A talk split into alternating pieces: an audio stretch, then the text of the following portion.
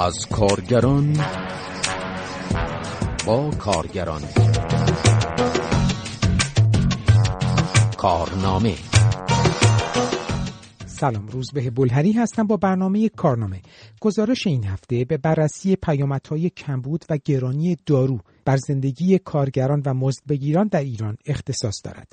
پیش از آن از شما دعوت می کنم به بخش نخست اخبار گوش کنید. بخش دوم اخبار را پس از گزارش خواهید شنید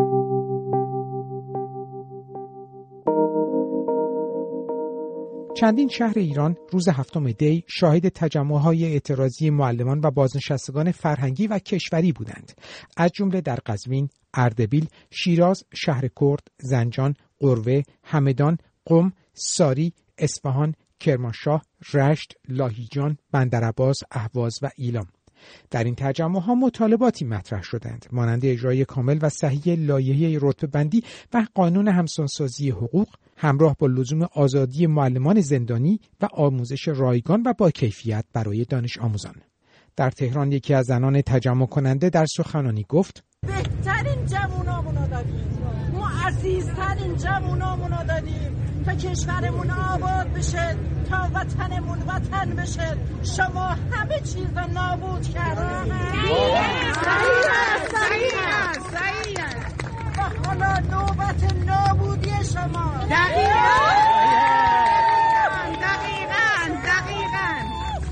قالیباف مجلس را رها کن قالیباف حیا کن مجلس رها کن حیا کن مجلس رها کن حیا مجلس را رها کن در سنندج هم تجمع کنندگان بر لزوم آزادی معلمان زندانی تأکید کردند.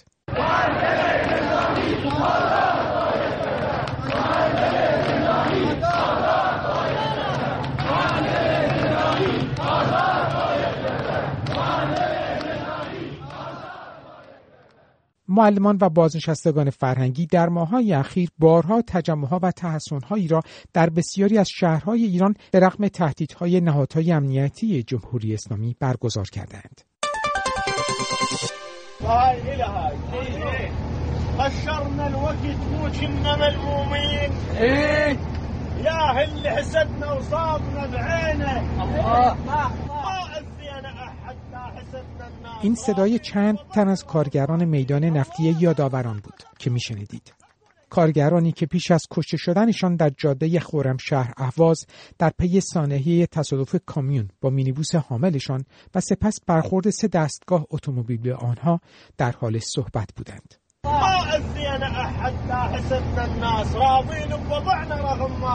الله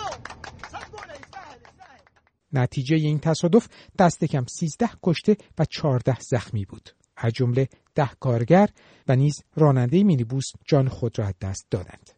این حادثه اعتراضهایی را در دارخوین خوزستان به همراه داشت و آنها در این ارتباط تجمع اعتراضی برگزار کردند.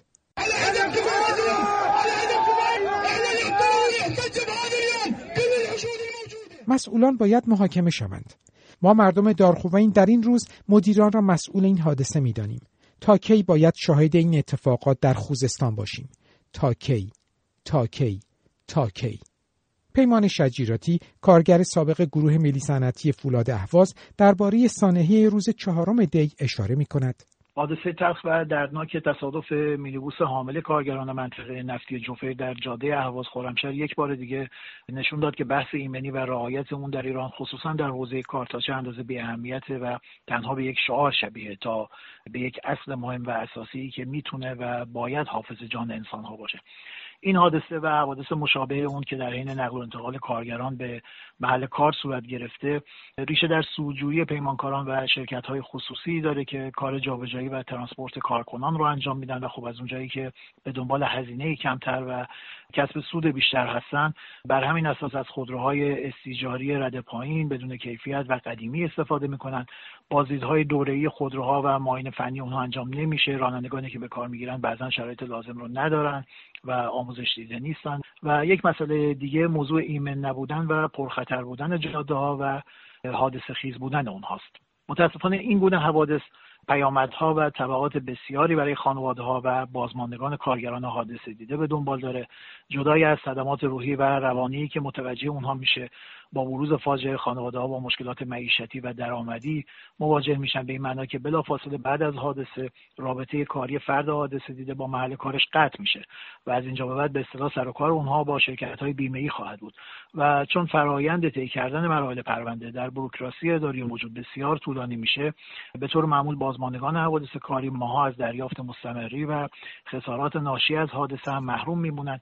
و طبعا در چنین شرایطی با سختی و مشقت باید گذران زندگی کنه و در واقع با بروز حادثه مسیر زندگی خانواده و فرزندان حادثه دیده تغییر می‌کنه و اونها دچار تبعات اجتماعی فرهنگی و فقر اقتصادی و حتی از هم پاشیدگی خانواده هم میشن. آقای شجیراتی میافزاید؟ موضوع مهم دیگه ارزیابی ها و تشخیص نوع حادثه است که اون هم مراحل و پیچیدگی هایی داره و متاسفانه دیدیم و می‌بینیم که در اغلب موارد بر اساس گزارش بازرسانی که به طور معمول در استخدام واحد و شرکت زینفع در حادثه هستند عوامل فردی و فرد یا افراد حادثه دیده مقصر شناخته میشن و در واقع مسئولیت حوادث در محل کار اصطلاحا به گردن کارگر میفته و اونه که مقصر شناخته میشه. و عوامل سازمانی ضعف مدیریتی و نبود نظارت های کافی مواردی از این دست رو نادیده می‌گیرن. در دستورالعمل های مرتبط با مسئله ایمنی اومده که عوامل خطرساز باید رفع و حذف بشن. خب این خطر رو و این عوامل خطر رو چه کسی باید حذف کنه؟ این بوده سازمان ها و شرکت ها و در رأس اونها دولت هست. کارگر که نمی‌تونه بگه چون سرویس در واقع عیاب من ایمنی نداره من از اون استفاده نمی کنم یا اینکه این مسیر و جاده پرخطر ایمن نیست و من از این راه به محل کارم نمیرم. ضریب تکرار حادثه و ضریب شدت حادثه هم از فاکتورهای مهم در قوانین مرتبط با ایمنی در همین یک سال گذشته دهها تصادف سرویس ایاب و کارگران رو شاهد بودیم. و درسته که بر اساس ماده چهار قانون کار و ماده 60 قانون تامین اجتماعی حادثه در حین رفت آمد به محل کار جزو حوادث محیط کار شناخته میشه. اما مسئولیت مرگ یک انسان و نابودی خانواده اون بر عهده کیه؟ مسئولیت کیفری موارد این چنینی رو باید متوجه کی تونست؟ تامین امنیت ایمنی مراقبت از جان و سلامت افراد بر عهده حکومت. بنابراین نادیده انگاری سهم دولت و حاکمیت خصوصا در بحث حوادث جاده ای و وظیفه حاکمیت در ارتقاء کیفیت و ایمنی جاده ها و ترمیم راههایی در اون شهری و برون شهری خب از جمله عواملی که متاسفانه به تکرار حوادث ناگوار و به معنای واقعی تلخ و تکاندنده برای کارگران منجر میشه. در این حال سندیکای کارگران شرکت واحد اتوبوسرانی تهران در بیانیه با متهم کردن مسئولان و کارفرمایانی که جان انسانها و به ویژه طبقه کارگر به توصیف این تشکل برایشان هیچ ارزشی ندارد افزود دولت و کارفرمایان موظفند به خانواده های قربانیان قرامت کامل بپردازند و مسئولین مربوطه باید برای بیتوجهی شدید و سیستماتیک نسبت به کیفیت جاده ها استانداردهای ایمنی و امنیت جانی کارگران تحت پیگرد قانونی قرار گیرند. کانال مستقل کارگران نیشکر هفتپه هم با توصیف حادثه چهار دی به عنوان شنبه سیاه برای کارگران نفت مسئولیت حادثه و موارد مشابه در جاده ها را بر عهده مسئولانی دانست که بیلیاقت و فاسد هستند. شماری از کارگران و بازنشستگان تامین اجتماعی روز هشتم دی در مقابل مجلس تجمع و از طرح حمایت و جلوگیری از تعطیلی کارخانه ها و واحدهای تولیدی انتقاد کردند. بر اساس این طرح قوه قضاییه باید از اقداماتی که منجر به بازداشت مدیران و کارفرمایان شود خودداری کند. به این ترتیب اقدامات طلبکاران نباید منجر به تعطیلی واحد تولیدی توقیف اموال و حسابهای مدیران واحدها و بازداشت آنها شود. به گزارش خبرگزاری ایلا حسین حبیبی عضو هیئت مدیره کانون عالی شوراهای اسلامی کار در تجمع هشتم دی گفت امضای برخی نمایندگان در پای طرح الحاق یک تبصره به ماده 41 قانون کار برای حذف حداقل دستمزد در کارگاه های روستایی و رواج مزد توافقی خشک نشده که امضای دیگری از آنها را در پای طرح حمایت از کارخانه ها می‌بینیم که هدف از این طرح هم کارگران هستند. وی با اشاره به انباشته شدن بدهی دولت و کارفرمایان به سازمان تامین اجتماعی افسود نمایندگان طرحی امضا کردند که اگر این سازمان برای دریافت مطالباتش اقدام کند و این کار به تعطیلی واحد و خط تولید بیانجامد مشمول مجازات های مندرج در قانون مجازات اسلامی می شود. در حال حاضر بدهی های دولتی به سازمان تامین اجتماعی به 450 هزار میلیارد تومان رسیده است. این موضوع باعث شده که تشکل های کارگری و بسیاری از کارشناسان نسبت به ورشکستگی کامل سازمان تامین اجتماعی هشدار دهند. اکبر قربانی دبیر خانه کارگر غرب تهران هم در تجمع گفت هر گونه اصلاحاتی باید بر اساس توافق سه جانبه باشد اما دولت برای این کار اقدام نکرد. همچنین فتولاه بیات دبیر خانه کارگر شرق تهران با اشاره به اینکه 52 درصد جمعیت ایران بازنشسته سازمان تامین اجتماعی هستند. گفت اما طرحهای امضا می‌شوند بدون اینکه حق و حقوق بازنشستگان دریافت شود. به نوشته ایلنا حسن صادقی رئیس اتحادیه پیشکسوتان جامعه کارگری در این تجمع با انتقاد از برخی از نمایندگان مجلس به دلیل طرفداری از سرمایه‌داران گفت طرح حمایت از کارخانه ها با از بین بردن 14 هزار میلیارد تومان از منابع سازمان تامین اجتماعی حیات آن را متوقف می کند. او خواستاران شد که سازمان تامین اجتماعی از این طرح مستثنا شود و اضافه کرد این سازمان ماهانه 20700 میلیارد تومان پرداختی دارد که این طرح 14 هزار میلیارد تومان آن را میبلد اما با این طرح طلبکار مجرم شده و مجرم طلبکار. اتحادیه آزاد کارگران ایران طرح حمایت از کارخانه ها و واحدهای تولیدی در مجلس را به زیان کارگران دانست. این تشکل مستقل کارگری این طرح را دزدی از سفره محقر کارگران و بازنشستگان نامید و گفت حتی صدای نهادهای حکومتی کارگری درآمده است. اتحادیه آزاد کارگران ایران با تاکید بر اینکه دیگر جایی برای چانهزنی باقی نمانده است افزود تا جایی که به بازنشستگان برمیگردد آنها خیلی وقت است که راه خود را پیدا کردهاند و فریب وعده های نمایندگان مجلس دولت و نهادهای حکومتی کارگری را نمی‌خورند به گفته این تشکل بازنشستگان با شعارهایی نظیر تا حق خود نگیریم از پانی نشینیم و تنها ره رهایی از های خالی فریاد در خیابان به مساف دولت و مجلس رفتند شماری از بازنشستگان و مستمری بگیران تمین اجتماعی اهواز راهپیمایی و تجمع کردند.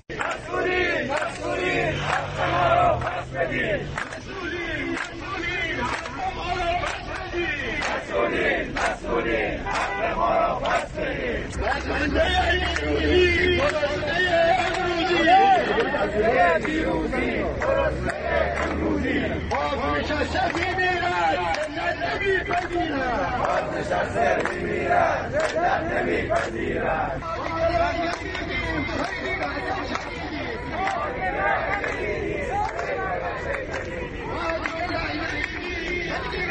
Thank you. آنها به سطح پایین حقوقها مشکلات بیمه تکمیلی و وضعیت بد معیشتی خود معترض بودند و خواستار افزایش و همسانسازی کامل حقوقها شدند. همچنین جمعی از بازنشستگان و مستمری بگیران صندوق بازنشستگی فولاد اصفهان در مقابل ساختمان این صندوق تجمع کردند. حکومت عدل علی! این همه بی عدالتی حکومت عدل علی! این همه بی عدالتی حکومت عدل آنها خواستار بهبود شرایط معیشتی خود شدند. علاوه بر این بازنشستگان معدن البرز شرقی در مقابل دفتر امور بازنشستگی دامغان تجمع کردند. 250 کارگر شیفت صبح کارخانه کاشی در تبریز روز جمعه در اعتراض به پایین بودن دستمزدها اعتصاب و تجمع کردند. به گزارش اتحادیه آزاد کارگران ایران پیشتر کارفرما وعده داده بود که پایه دستمزد کارگران را افزایش می‌دهد اما این وعده تحقق نیافته است.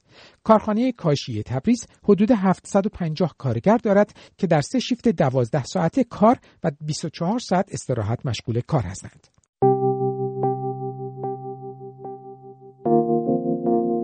شنونده کارنامه هستید مجله درباره کارگران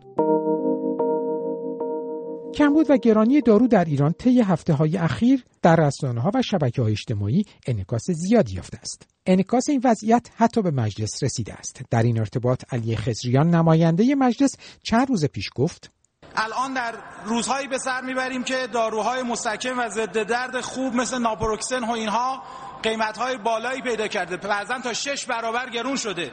جوری که پدر بزرگ ها و مادر بزرگ های عزیز این مملکت که بازنشسته هستن و این داروها بعضا تحت پوشش بیمه ها هم نیست امکان خرید یک برگ اون رو هم دیگه پیدا نمی‌کنن. خب جناب آقای رئیس جمهور من از شما خواهشم اینه که در این حوزه فقط دستوری نباشه که دارو قیمتش بالا نره. یا در یک موضوع دیگر در حوزه این سمعک ها اخباری به من رسیده مبنی بر اینکه این سمک ها آقای رئیس بعضا تا هفتاد میلیون تومن قیمتش بالا رفته. من فردی بهم رجوع کرد گفت فرزندم پول این که بخوایم این سمعک رو براش قرار بدیم تا درست بشنوه رو دیگر نداریم. خب این حق اجتماعی مردمه. هنوز ارز 4200 حذف نشده این آسیب ها داره در کشور رخ میده. اگر قراره یک اتفاقی بیفته حتما باید نظارت روش دقیق باشه. اما آخرین اظهار نظر مقام های دولتی مربوط به هیدری محمدی مشاور رئیس سازمان غذا و داروست که در مورد ارز 4200 تومانی گفت. در سال بعد هست حسب چیزی که من متوجه شدم. حتی خب باید قانون بودجه در مجلس مصوب بشه. در قانون بودجه سال آینده ارز ترجیحی رو حذف کردن و اعتبارش رو قرار منتقل کنن به سازمان های بیمهگر و مردم. حالا این بحثش متفاوت. این بعضیا میگن این اعتبار رو به خود مردم می‌خواین پرداخت بکنین در قالب کارت های سلامت یا به بیمه ها پیشنهاد ما اینه که به اختیار بیمه ها قرار بگیره که مردم میرن در واقع داروخانه دارو رو بگیرن بیمه پوشش بده دارو رو. احتمال این که اگر در قالب کارت سلامت بره بعضی از مردم مصرف نکنن هست. یعنی اولویت های زیادی در زندگی دارن. ممکنه دارو رو اولویت آخر بذارن مثلا. به کمبود و گرانی دارو بازگردیم که به نوشته وبسایت اقتصاد 24 اگر تا چهار سال پیش فشار بر گلوگاه داروهای وارداتی بود حال بحران به داروهای تولید داخل رسیده است که نایاب یا کمیاب شدهاند. اقتصاد 24 و برخی دیگر از رسانه ها به کمبود سرسوزن انسولین، نایاب بودن قرص های اعصاب، داروهای بیمارانی با مشکلات داخلی یا عضلانی، تالاسمی، سرطان و ام اشاره کردند. بر اساس این گزارش مقام های دولتی از وزیر تا معاون و مسئولان دارویی بارها مصاحبه کرده و گفتند مشکلی در رابطه با دارو وجود ندارد. اقتصاد 24 اشاره کرد مسئولان در حالی می‌گویند تولید داخلی کافی است که به مسئله نبود ارز برای واردات مواد اولیه در کنار مشکلات بانکی و نوسانات قیمت ارز و بحران عدم پوشش بیمه بیتوجهند. همشهری آنلاین هم در گزارشی سال 1400 را سال نایابی داروهایی توصیف کرد که مدتها برای درمان کودکان مبتلا به سرطان مصرف می‌شد و حالا دیگر در داروخانه ها موجود نیست. داروهای اروپایی ساخت مجارستان و آلمان که تحت پوشش بیمه و با قیمت پایین در دسترس بودند اما اکنون تنها در بازار آزاد پیدا می شوند و قیمتشان از دو میلیون تا هفتاد میلیون تومان است. به این ترتیب به نوشته همشهری آنلاین حداقل هزینه یک هفته درمان کودکان مبتلا به سرطان 8 میلیون تومان است. در عوض داروهای سهمیه ساخت ترکیه و هند در دسترس هستند که به گفته والدین کمترین آرزه ایشان قفل شدن عضلات و ناتوانی کودکان مبتلا به سرطان در حرکت است و گاهی دچار بیحالی شدید و استفراغ هم می شوند.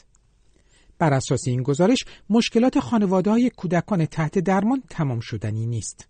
برخی خانواده ها از وضعیت معیشتی خوبی برخوردار نیستند و در مراحل درمانی کودکانشان با مشکل مواجه می شوند. از جمله اینکه والدین به دلیل مشکلات مالی فرزندانشان را به بیمارستان نمی‌برند. یکی از والدین در این ارتباط پرسیده آیا کسی که پول ندارد باید قید بچهش را بزند محمد رضا محبوب فر پژوهشگر حوزه سلامت در ایران با اشاره به اینکه حدود یک سوم از جمعیت 85 میلیون نفری ایران کارگر هستند میافزاید؟ ده میلیون نفر از این کارگران فاقد هر گونه پوشش بیمه هستند. و این در صورتی هست که اگه شما به متن قانون اساسی جمهوری اسلامی ایران مراجعه بکنید طبق اصل سی و یک قانون اساسی داشتن مسکن و بیمه حق کارگران هست. اما در مورد هزینه های بخش بهداشت و درمان الان حقوق کارگری متاسفانه در کشور ایران به هیچ وجه جبران خط فقر دوازده میلیون تومانی حداقل در کشور نیست.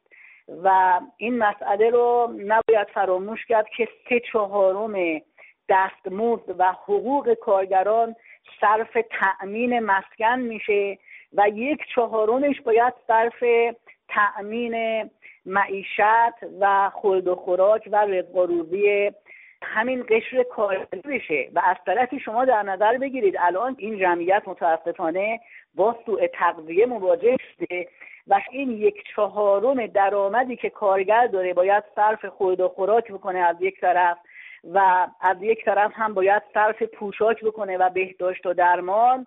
خب به مراتب در این میان هزینه های بهداشت و درمان دیگه وجود نخواهد. آقای محبوبفر با اعلامی که گزارش هایی در دست است که بهداشت به طور کامل از های خانوارهای کارگری حذف شده است می‌گوید اینها با توجه به اینکه در محیط های کاری حتی در معرض حوادث و بیماری های شغلی هستند و خیلی از این افراد هم در محیط های کاری بسیار خطرناک مشغول به کار هستند.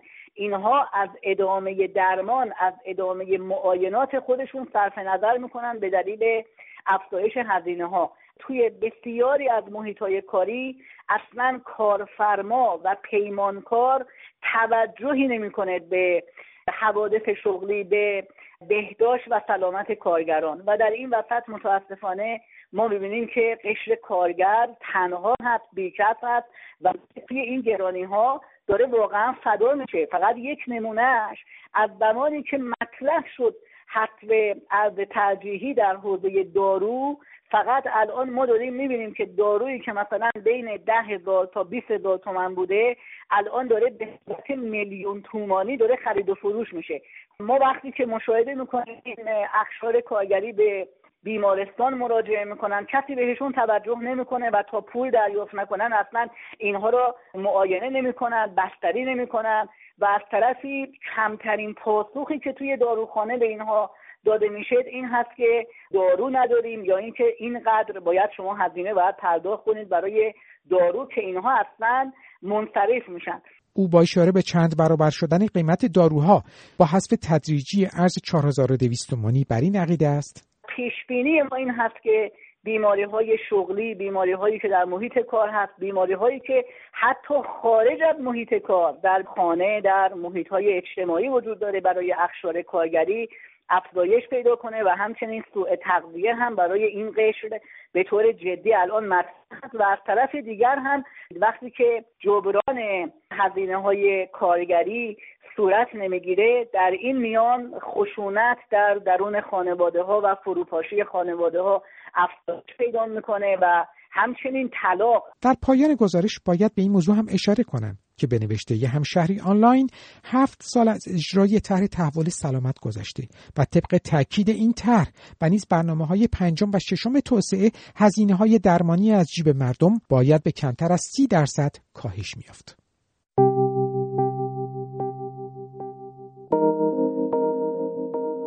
بخش دوم اخبار را میشنوید. شورای هماهنگی تشکل‌های سنفی فرهنگیان ایران در بیانیه خواستار بهبود وضعیت کیفیت آموزشی برخورداری دانش آموزان از آموزش رایگان افزایش دستمزد معلمان بهبود بیمه و امکانات رفاهی فرهنگیان و حق معلمان برای تشکلیابی سنفی مستقل اعتصاب و تجمع شد.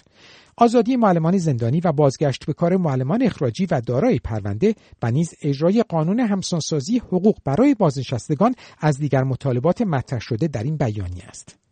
شورای هماهنگی تشکل‌های سنفی فرهنگیان ایران هشدار داد اگر حکومت فکر می کند با جفسازی قادر است حق اعتصاب و تجمع و تعطیلی کلاس ها را از معلمان سلب کند سخت در اشتباه است و افزود ما هنوز از حق تعطیلی نامحدود کلاس ها استفاده نکردیم. در این بیانیه گفته شد که معلمان هنوز از حق بست نشینی و تحسن نامحدود در اداره ها و وزارت آموزش و پرورش استفاده نکرده و هنوز خانواده هایشان را با خود به تجمع ها نیاوردند. این شورا اشاره کرد معلمان هنوز به اقشار اجتماعی فراخان حمایت نداده و لغو امتحانات را در دستور کار قرار ندادند. ولی اگر دولت و مجلس به مطالبات فرهنگیان و حقوق دانش آموزان بیتوجهی کنند از تمام ظرفیت های خود استفاده خواهند کرد.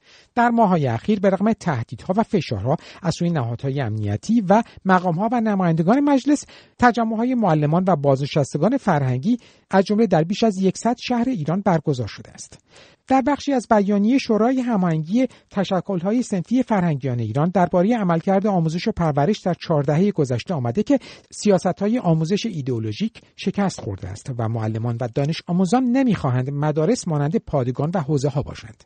این شورا نوشت کودکان در مدرسه باید با مهارت‌های زندگی آشنا و برای زندگی بهتر آماده شوند. اما محتوای آموزشی تحت تاثیر سویه های ایدئولوژیک نظام سیاسی است و به برابری قومیتی جنسیتی و مذهبی توجهی ندارد و بیشتر دنبال تربیت انسانهای خونسا و منفعل است. این بیانیه تاکید کرد معلمان خواستار آموزش با ویژگی های دموکراتیک، غیر متمرکز، مشارکتی و عادلانه اند که با توجه به نیازهای کودکان و تفاوت‌های جغرافیایی، فرهنگی و زبانی و دوستی با طبیعت تهیه شود. حجت الله عبدالملکی وزیر تعاون کار و رفاه اجتماعی اعلام کرد که 14 میلیون تن شغل شایسته ندارند ضمن اینکه دو میلیون و 500 هزار تن به گفته او بیکار مطلق هستند وی در مورد مسئولیت وزارت تعاون کار و رفاه اجتماعی برای ایجاد شغل عنوان کرد که مخاطب اصلی اشتغال این وزارتخانه نیست بلکه وزارتخانه های دیگری مانند صنعت، جهاد کشاورزی، ارتباطات و فناوری اطلاعات، محیط زیست و گردشگری هم مخاطب این موضوع هستند. حجت الله عبدالملکی افزود وزارت تعاون کار و رفاه اجتماعی فقط مسئول هماهنگی بین دستگاه است.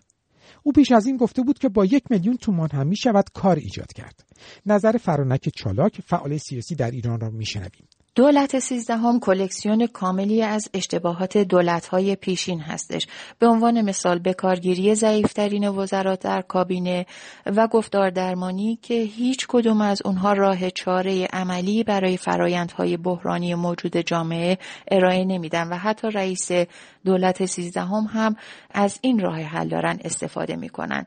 و اما برگردیم سراغ بحث اشتغال و بیکاری در که وزیر کار و تعاون در این چند روزه بسیار سر و صدای راه انداختن. ایشون قبل از اینکه سکان وزارتخونه رو به دست بگیرن اعلام کردن که حتی با یک میلیون تومان هم میشه اشتغال زایی کرد و فقط نیازمند این هستش که آموزش های لازم داده بشه. اما طی چند روز اخیر اذعان کردن که اشتغال زایی وظیفه وزارت کار نیست. با نگاه اجمالی به سایت این وزارتخونه خب می‌بینیم که یکی از شرح وظایف این وزارتخونه این هستش که خب به اشتغال زایی کمک بکنه. این یک مسئله. از طرف دیگه خب ایشون نشون دادن در کارهایی که دارن انجام میدن مانند دیگر وزرا مثل وزیر اقتصاد و دارایی از تجربه لازم در کار اجرایی برخوردار نیستند. این برمیگرده به این که زمانی که قرار هست افراد برای مصادر و امور جاری مملکت انتخاب بشن نگاه جناهی و رانتی به جای تخصص و تجربه و آگاهی حرف اول رو می‌زنه. به طوری که حتی افراد از بسترهای لازم پستی که قرار هست اونها رو به دست بگیرن هم آگاهی لازم رو ندارن. همین آقای عبدالملکی صحبت های دیگری رو هم قبلا داشتن و این نشون می‌داد که خب آگاهی لازم رو در رابطه با این وزارتخونه ندارند و قاعدتا در عمل با شرایطی مواجه میشن که با فضایی که قبلا و از بیرون دیده بودند و حالا در شرایطی با اون مواجه بودند زمین تا آسمون شرایط متفاوت هست و تفاوت و فاصله بسیار هستش. خانم چالاک با اشاره به اینکه اقتصاد ایران با رکود تورمی مواجه هست میافزاید از طرف دیگه جوانب مختلف بودجه و حذف ارز چهار و دیویست تومانی پیش هایی که صورت گرفته نشون میده که در سال آینده شک های عظیمی بر پیکره اقتصاد جامعه وارد خواهد شد. و پیش از اینکه بخوایم به این مسئله اشتغال و بیکاری بپردازیم مهم هستش که این رو نگاه بکنیم که این وزیر کار به این مسئله اصلا توجه هم نکردن. طی پیش بینی هایی که صورت گرفته بسیار از بنگاه های اقتصادی با توجه به اینکه چرخه عرضه و تقاضا با مشکلات عدیده در حال حاضر مواجه هست و در سال آینده هم با مشکلاتی که با توجه به عواملی که برشمردم مواجه خواهد شد بسیاری از اونها با مشکلات اقتصادی مواجه میشن در عمل به تعدیل دست می‌زنن یا بسیاری بسیاریشون مجبور هستن تعطیل بکنن. خب این بر میزان بیکاری افزوده خواهد کرد میزان بیکاری رو.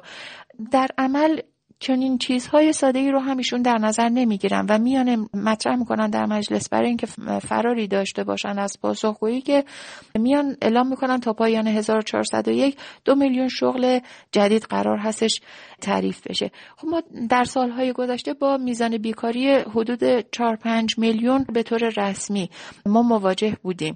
این دو میلیون نفر چه دردی رو دوا خواهد کرد؟ به اضافه افرادی که به این افراد بیکار اضافه خواهند شد. بنابراین می‌بینیم که گفتار درمانی هم یواش یواش دیگه پاسخگو نخواهد بود و آرام آرام من فکر می‌کنم به سمت و سوی داریم میریم که با این زوالی که سیستم رو فرا گرفته به سمت فروپاشی هم پیش بریم. به پایان برنامه این هفته یک کارنامه رسیدیم. شما می توانید مشکلات یا دیدگاه خود را با ما به آدرس کار at در تلگرام در شناسه ات فرداگرم و یا شماره تلفن های 20420 22 11 22 112 و 20420 22 11 22 113 در میان بگذارید.